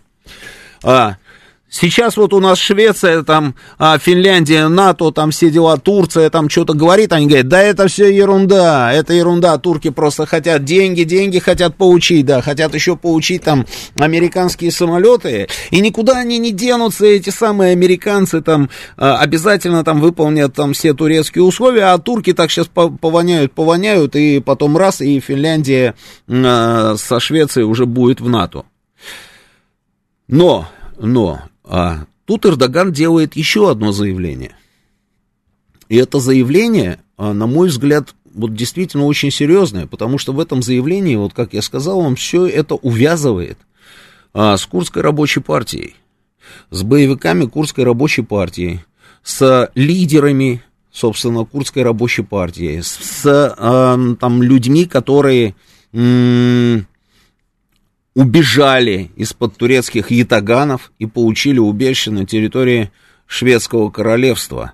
И Эрдоган говорит, если шведы не выдадут нам, на секундочку, всех этих товарищей, а плюс, если они еще и не выдадут гюленовцев всевозможнейших, а это вообще человек, которого он нежно любит, да, которые тоже сидят на территории Швеции, мы не пойдем на то, чтобы пустить Швецию и Финляндию, а так как они идут в связке, получается, и финны тоже попали под эту турецкую раздачу, мы их не пустим в НАТО. И я считаю, что это очень серьезное заявление. Почему? Потому что если бы речь шла только исключительно про деньги, пора, как говорят, да, турки. Это одна история. И здесь можно было бы, собственно, сделать поправку на то, что действует принцип «ты мне, я тебе», турецкий, вот как они говорят там, «сэм бэне бэн сэне», «ты мне, я тебе», и что это только вот именно из-за финансовой выгоды, там вот это вот все, да, это одна штука. Но мне кажется, что здесь есть только один вариант. И этот вариант почему-то против Финляндии и Швеции. Предположить, что шведы выдадут Эрдогану вот этих вот людей, которые сидят на территории Швеции, курдов, ну это же вряд ли, да? Потому что шведы, и вообще, в принципе, отличались скандинавы, все скандинавы отличались этим. Они предоставляли убежище просто, практически всем. Ну, вот смотрите, была там, я не знаю, первая волна в Югославии, да, и какое огромное количество, собственно, боснийских мусульман оказалось на территории Швеции. И они всем выдали потом через паузу там шведские паспорта. Ну, вот откуда у нас... Златан Ибрагимович, да, такой чистокровный швед, вот откуда он появился, собственно, в Швеции, да, и вот стал звездой шведского футбола. Это же все оттуда, это вот та самая волна этих самых мусульманских боснийских беженцев, которые получили политическое убежище в Швеции. Сколько косовских албанцев находится на территории Швеции, на секундочку? И то же самое с курдами. Шведы что сейчас, должны отнять паспорта у этих людей? Или взять людей, которым они давали убежище, и выдать, собственно, на верную смерть в Турцию? Они на это не пойдут. А если они на это не пойдут, то, значит, они просто не окажутся в НАТО. И Эрдоган не сможет включить заднюю. Почему? Потому что он же делает это заявление, и это заявление в первую очередь... Он делает для своего внутреннего электората. У него не все так просто, во-первых, в Турции, это раз. А во-вторых, для Турции вопрос с курдской рабочей партией, это как для нас что? Слава богу, у нас даже нет такой точки, понимаешь? Вот бои в Юго-Восточной Анатолии с боевиками курдской рабочей партии идут уже несколько десятилетий. И плюс ко всему, помимо того, что турки, собственно, воюют с боевиками РПК или КРП, как угодно называйте, на территории юго-востока Турции, это одна история.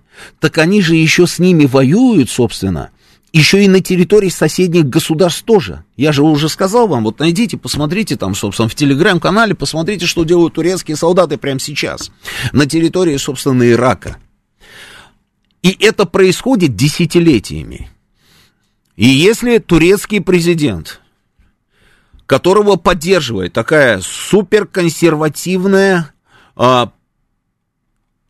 происламская часть турецкого общества, которая идет за Эрдоганом, декларирующим неоосманизм, то есть он воссоздает Османскую империю, эти люди услышали, что он увязал этот вопрос вступления Швеции какой-то, про которую даже многие из этих турок и не слышали, но с вопросом курдов он не сможет теперь свернуть с этой дороги, понимаете? Даже если американцы пообещают ему очень много всяких там вот этих вот вкусностей в виде там, я не знаю, восстановления программы по самолетам, поставки там систем Patriot и отстанут от него с этими нашими российскими ракетными комплексами, понимаете? Даже если это все произойдет, он не сможет сейчас свернуть, потому что у него внутри не очень простая ситуация, и отталкивать от себя вот этот вот электорат, на котором он, собственно, и держится, Эрдоган, он не пойдет на это. Для них это очень принципиальный вопрос. И я просто видел собственными глазами, как это все выглядит в Турции. Когда, вы помните, там Абдуллаха Оджалана, лидера курдской рабочей партии, которого они там все взяли, посадили там в тюрьму на острове Имралы, да, в Мраморном море, они его брали в Кении. Я тогда снимал фильм, это было очень много лет тому назад, там в 99-м году все это разворачивалось. Это была потрясающая совершенно, собственно, работа. Я проехал всю Турцию вдоль и поперек, я ездил в Кению, я разговаривал с греческим послом, на территории резиденции которого, собственно, Оджалан находился. Я все это видел, и я помню, в это сложно поверить, но вот представьте себе рев многих миллионов людей одновременно. Вся Турция стояла на улице, на улицах турецких городов стояли турки, они стояли там все с портретами своих солдат, которые погибли на юго-востоке Анатолии в боях с боевиками КРП. И они просто, они орали одновременно все, они кричали, что... Шейтлер Ульмес, Ватам Белюмес, герои не умирают, Родина не делится. Это было просто незабываемое зрелище. Потом, когда взяли Оджалана, и Суд национальной безопасности Турции объявил, что он должен собраться будет в Анкаре и объявить время и место судебного процесса над Оджаланом, вся Турция замерла в ожидании. Я летал, я тогда был в Стамбуле, я полетел в Анкару, я был на этом заседании Суда национальной безопасности Турции, и судья объявил город, в котором будет происходить это судебное заседание, и место, это был остров Имралы в Мраморном море, недалеко от города Мудания, это такой маленький городишко там на берегу Мраморного моря в районе Бурсы. И вся Турция ждала, чем все это закончится. И эту реакцию на этот судебный процесс, я вот спустя сколько лет, я просто забыть не могу. Посмотрите просто, вот если есть видеокадр, наверняка на Ютубе есть вот эта вот вся хроника. Посмотрите, как они реагировали, и вы поймете, какое действительно важное заявление сделал Эрдоган, и почему, собственно, я начинаю сомневаться, что Швеция и Финляндия могут оказаться в альянсе. Сейчас новости продолжим через несколько минут. Авторская программа главного редактора радиостанции «Говорит Москва» Романа Бабаяна. Продолжаем работать в прямом эфире. Это радио «Говорит Москва». Я Роман Бабаян. Телефон прямого эфира 8495-7373-94-8. Телефон нашего СМС-портала для ваших СМСок. +7 925 48 94-8. Работает наш телеграм-канал «Говорит МСК Бот». Продолжается трансляция в телеграм-канале, на нашей странице в Рутюбе и на нашей странице ВКонтакте. Значит, судья в Анкаре озвучивает решение, что суд над Оджаланом будет на острове Имралы в Мраморном море. Значит, это такой маленький островок, и вот из этой самой Мудани туда катерами, значит, можно было добраться. То есть журналисты аккредитованные, они могли, значит, сесть на этот катер и, собственно, оказаться на этом острове.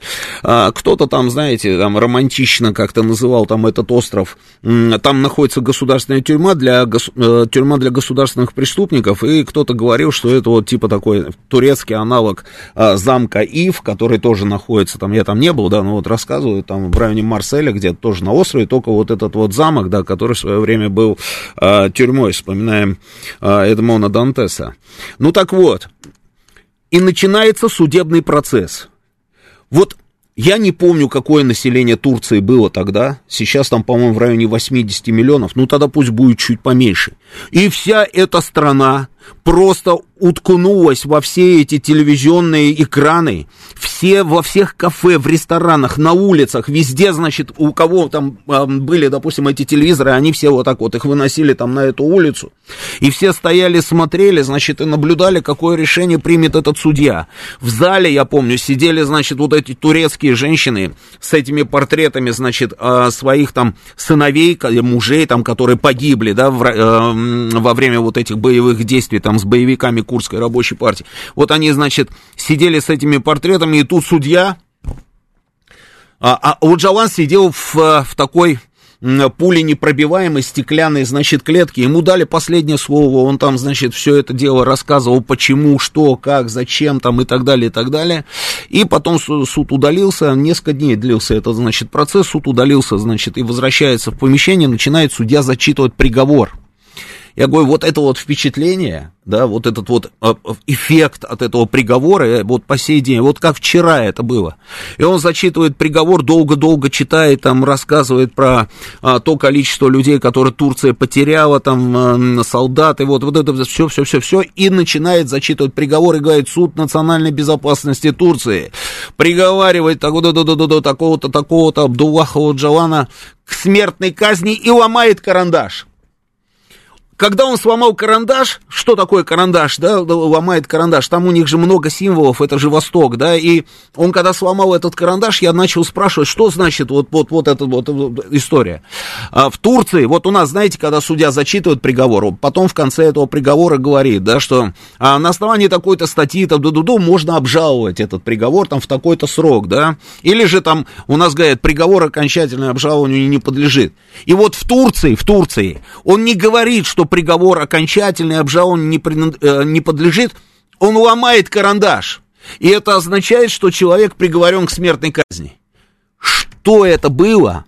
Это просто невозможно было описать. Вот эти 80 миллионов условных глоток, да, они все просто кричали. Они кричали так: «Имрауи апуя, месопалача», «Имрауи» для Апо должен стать могилой, то есть Апо — это партийный псевдоним Абдуллаха Оджалана, значит, «Имрауи тебя ждет», и это что-то, и вот этот вот вой просто, это восторг это был, радость это была, а что это было, я не знаю, вот эти вот 80 миллионов глоток орет одновременно, можете себе представить?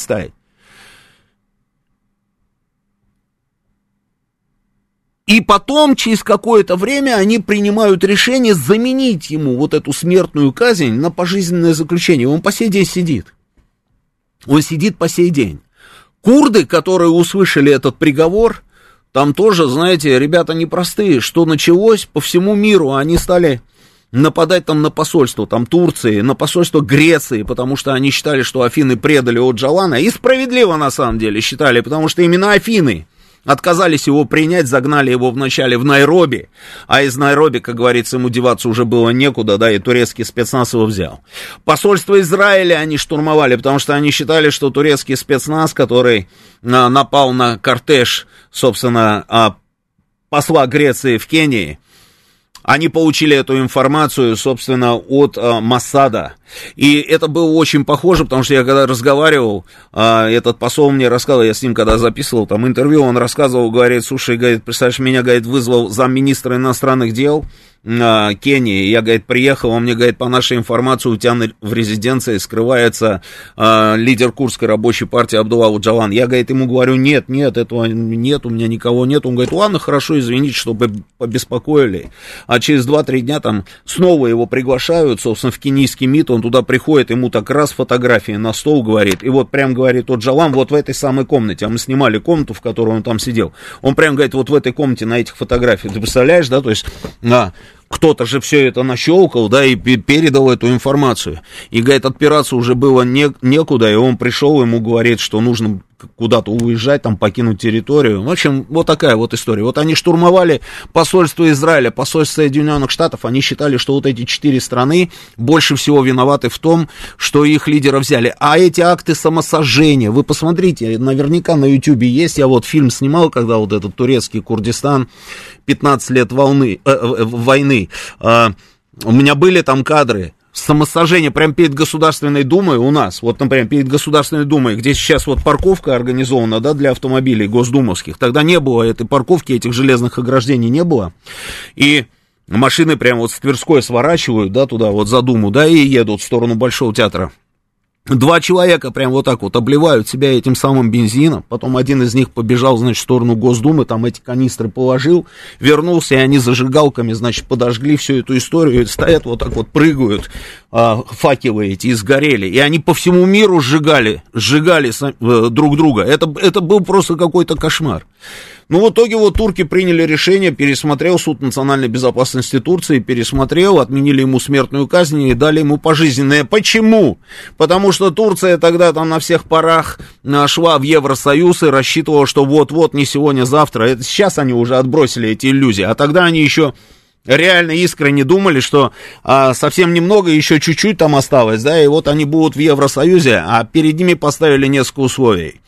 Одно из условий было, значит, отменить смертную казнь Оджалану, они отменили, урегулировать ситуацию с Северным Кипром, и они так массу-минус, плюс-минус, там, как говорится, изменили ситуацию, в Фамагусту можно съездить, там, я не знаю, ну, в общем, с Северным Кипром, и признать геноцид армян.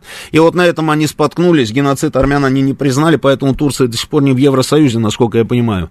И вот он там сидит. И вот сейчас, в 2022 году, Эрдоган напрямую увязывает эти 2 вопроса. 2 вопроса. Я вот это вот все рассказывал для того, чтобы вы поняли масштаб. Масштаб и, собственно, вот эту вот проблему и ее значимость для турецкого населения.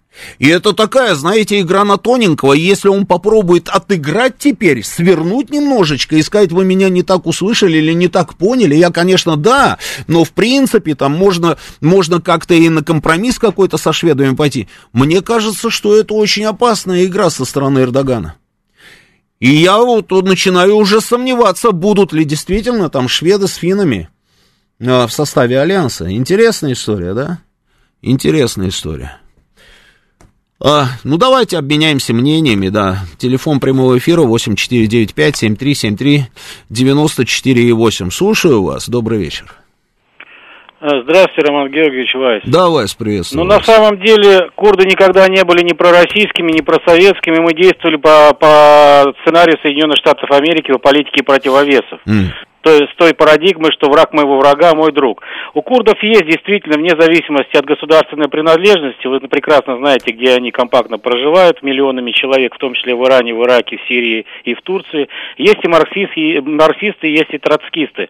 Но они это все воспринимают по-своему. Поэтому не забывайте, что в 2003 году 70 тысяч пешмерги принимали активное участие в геноциде против арабов на территории Ирака, когда велась антихусейновская операция с альянсом НАТО во главе США. Это действительно принципиальная позиция, потому что шведские подразделения непосредственно вместе с американцами, если общо говорить, не были замечены, они инструктируют и снабжают всем необходимым рабочие партии Курдистана. Я периодически читаю прессу местную, арабскую, не только сирийскую Хадас, это пророссийская, ну не пророссийская, продамасковская пресса, Аль-Арабия, Аль-Джазира, Араб Ньюс, Аль-Хадас, Аль-Маидин, это ливанское агентство, Исана, йеменское. Курды творят бесчинство по отношению к своему населению в северной части Дерозора за Евфратией, в том числе в Хасике, где в зависимости от своих конъюнктурных интересов объявляют мобилизацию, если сами курды не идут и помогать в их отряды, я уж не говорю про арабское население, они берут семьи заложников, оставляют Хасака, это столица Бухафазы Хасака, несколько раз оставляли в конце прошлого десятилетия перед ковидным двумя годами, без электричества, без воды, и население просто не знало, куда бежать. С севера турки, которые бомбят от Африна до Аль-Кобани и Аль-Азаза и Джараблуса, из-за курдов это местное население, в том числе и сирийцы, попадают под раздачу. А на юге, сами понимаете, что северный Ирак оккупирован под этим предлогом турецкими войсками с 2016 года. Для него эта позиция, конечно, принципиальна. Поэтому, если действительно Швеция не откажется от той поддержки, которую она оказывает, и не только в обучении, как я сказал, но всем необходимым для снабжения рабочей партии Курдистана, сирийских сил национальной самообороны, это для Турции проблема. Я просто хочу еще последнее сказать. Буквально в конце прошлого десятилетия в самой Турции действительно были не только теракты восточной Диярбакыра, но от Кызыл-Тепе, Джизре, Юксикова и Хакари, это восточная часть Турции, там действительно шла как будто широкомасштабная война с применением артиллерии и авиации. Где-то периодически с территории Ирана пришли на подмогу на турецкую часть территории курдским отрядам так называемых боевиков. Те отряды, которые организируют сейчас и в Демократической Федерации Северной Сирии, и на территории Северного Ирака, где в горной части осуществляют вылазки не только против турецких войск, но и против мирного населения. Поэтому тут у Эрдогана позиция как бы неоднозначная для нас. Действительно, вот эта вся группировка является на сегодняшний день террористами, поддерживаемая Соединенными Штатами. А Соединенные Штаты Америки, естественно, тоже устраивают политику противовеса, в том числе в отношении запрещенных группировок, которые запрещены в России. Да, хорошо, Вась, спасибо, блестящее, на самом деле, знание предмета, да. Но дело же не в этом, на самом деле. Дело не в этом. Дело в том, что у них там могут быть свои какие-то вот все эти истории, но это же может не привести, это же прямая связь, на самом деле, с тем, что происходит у нас на украинском направлении, потому что нам же что рассказывают, что мы выступали против расширения НАТО, а в итоге вот мы начали эту спецоперацию, и в итоге эта спецоперация привела ровно к диаметрально противоположному результату, к расширению НАТО за счет Финляндии и Швеции. И здесь получается, что не все так, на самом деле, просто и линейно, это может не привести к расширению Североатлантического альянса. Это раз история. Во-вторых, американцы здесь, я уж не помню, кто это, вчера или позавчера, они сделали заявление, что Турция может быть исключена из Североатлантического альянса. Но это тоже, на секундочку, если мы смотрим, вот геополитически попытаемся, да, как говорится, проанализировать, это тогда получится, как там на Украине говорят, зрада-зрада, да? Зрада-зрада. То есть мы ничего, в принципе, и не сделали. А тут уже вторая армия по численности может оказаться за пределами альянса, на секундочку. Артем пишет, здесь другая логика. Швеция и Финляндия — это 1300 километров прямой границы. Для НАТО это плацдарм. Куда более интересен с военной точки зрения, чем Турция со своим, значит, своенравным Эрдоганом. И если турки упрутся, то их в НАТО не будет. Это не та страна, которая может диктовать условия всему альянсу. Артем, ну, слушайте, вторая по численности армия в НАТО, и вы мне рассказываете, что это не та страна, которая может диктовать какие-то условия, и что Швеция с Финляндией, это, оказывается, более интересная история для НАТО, чем Турция, на территории которой находится Инджирлик, и не только, и Турция, это просто плацдарм абсолютный для работы там тех же самых американцев на территории Ближнего Среднего Востока. Да ну что вы говорите, господи боже мой. Мастер пишет, а если провести параллель, борьба Эрдогана с курдами и Украину, то это бесконечный процесс. Бесконечный процесс? Да нет. Понимаете, какая штука? Почему, собственно, происходит то, что происходит между, допустим, турками и курдами? И вы сейчас сразу поймете разницу, да потому что 40 миллионов, они говорят, их 40 миллионов, да, курды говорят, вот эти 40 миллионов, это единственное вот в таком количестве этнос, да, народ, у которого нет даже одного квадратного метра собственного государства, и единственное там, единственный кусочек такой территории, который носит название Курдистан, это вилаят в Иране.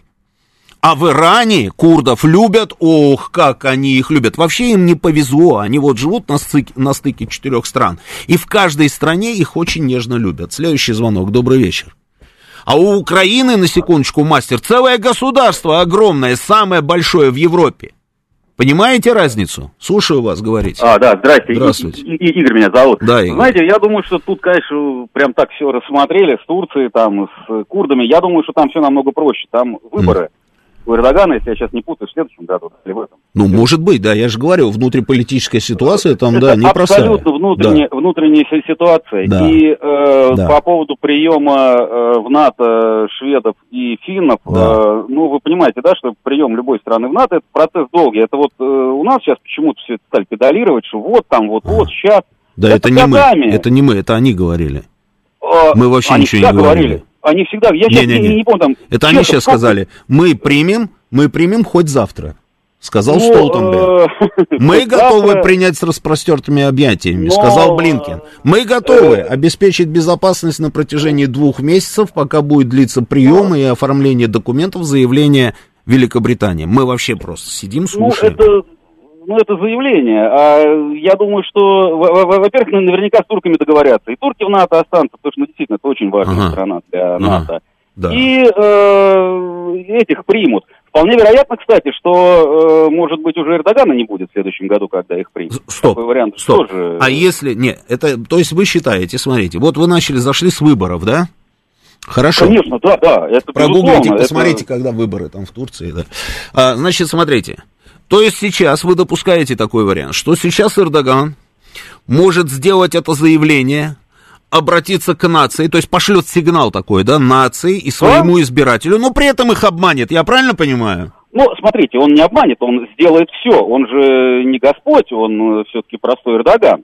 Он попросит, по максимуму, да, там, с курдами вот этот вопрос и так далее. А в итоге он получит свои истребители и технологии, то, что ему... Истребители у нас за скобками. Я допускаю, с истребителями там может быть все, что хочешь. Он может получить и истребители, может получить и ракетные корабли. Это космические корабли. Может быть. Я не про это. Мы берем вопрос курдов. Он говорит, выдать мне террористов. Вот. До меня звонил, он правильно сказал, что это проблема вечная. Это и курды останутся, и никто им не собирается предоставлять никакую автономию нигде, и Турция останется. Я думаю, что это вот сейчас это обострение, оно просто из-за выборов, а тут еще соответственно, спецоперация, и прям вообще Эрдогану уже спасибо за это сказать, что у него есть вот такая тема, чтобы выступить. Я думаю, что это вот так вот все... все-таки, я понимаю, спасибо большое. Все-таки я еще раз попробую помедленней. Выборы в Турции в 23-м году, в июне 23-го года. То есть ровно, считаем, через год. Через год у нас выборы в Турции. Идет в разгаре предвыборная кампания.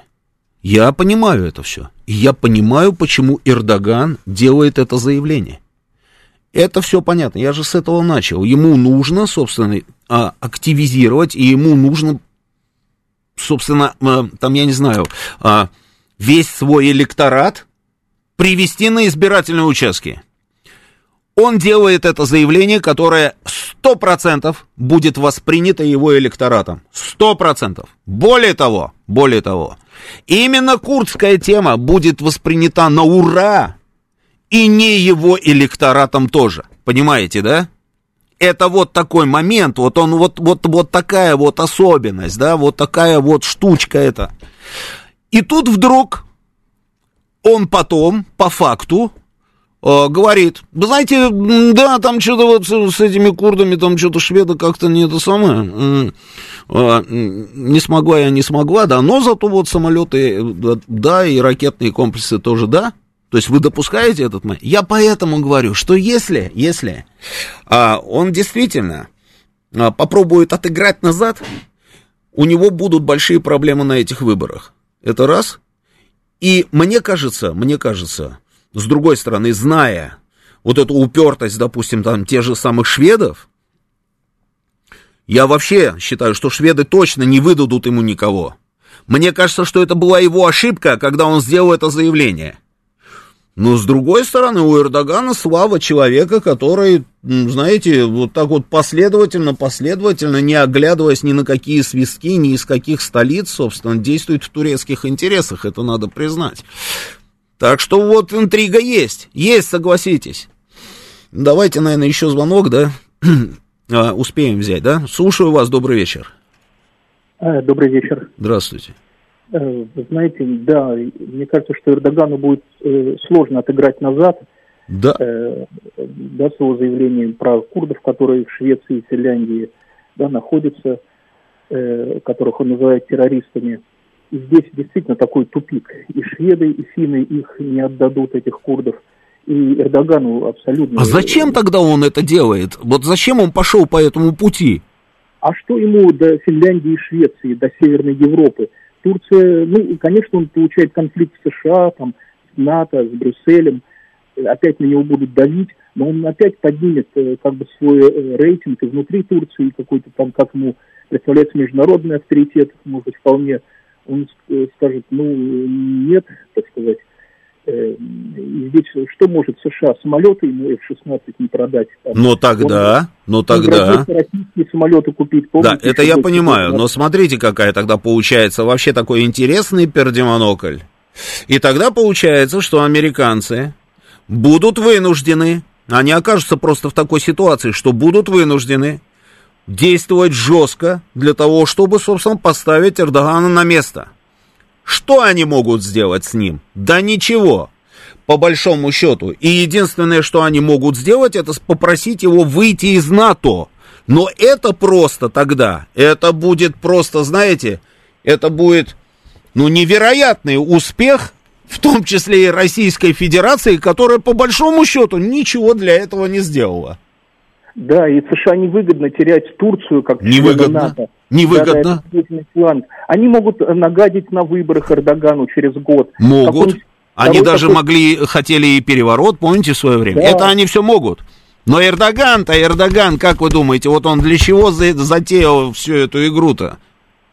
Я думаю, все-таки, чтобы еще раз поставить вопрос ребром по поводу вот курдских оппозиционеров в Швеции и Финляндии. Mm-hmm. Ну, он припомнил то, что как вот принималась Греция в НАТО, когда продавили Турцию. И сейчас для него это принципиальный вопрос, вот эти курды в Швеции и Финляндии. Вот, поэтому он играет вот в эту свою игру. Но при этом, опять же, вот в этом плане США может только и вообще НАТО внутри себя изменить свои правила игры и сделать так, что одна страна не может блокировать. Да, ну, это, знаете, тогда, да, тогда в принципе, зачем огород городить, спасибо большое. Тогда можно начинать этот процесс уже сейчас. Вот Владислав у меня спрашивает, а есть вариант принять, собственно, эти страны в альянс без согласия Турции? Нет такого варианта. Ну, нет такого варианта. Там вот у них так вот все в уставе прописано, что эти решения должны принимать все члены блока. И если у них... собственно, возникнет проблема, и они попробуют там что-нибудь такое вот там подкорректировать и сказать, ладно, там без одной страны, как говорится, обойдемся. Но это тогда будет совсем все плохо. Совсем все плохо, я думаю, что по этому пути они не пойдут. Но время очень интересное, вы видите, сидели, как говорится, никого не трогали, примус подчиняли. А тут вот у нас на ровном месте возникла вот такая вот история у наших заклятых у наших заклятых друзей в Североатлантическом блоке. Просто потрясающе. Будем наблюдать, будем посмотреть. А сейчас мы уходим на новости. После новостей вам все расскажут про футбол. Вы немножечко расслабитесь, а потом будет Александр Сладков и Галим Вергасов. И все расскажут вам про ситуацию на Донбассе.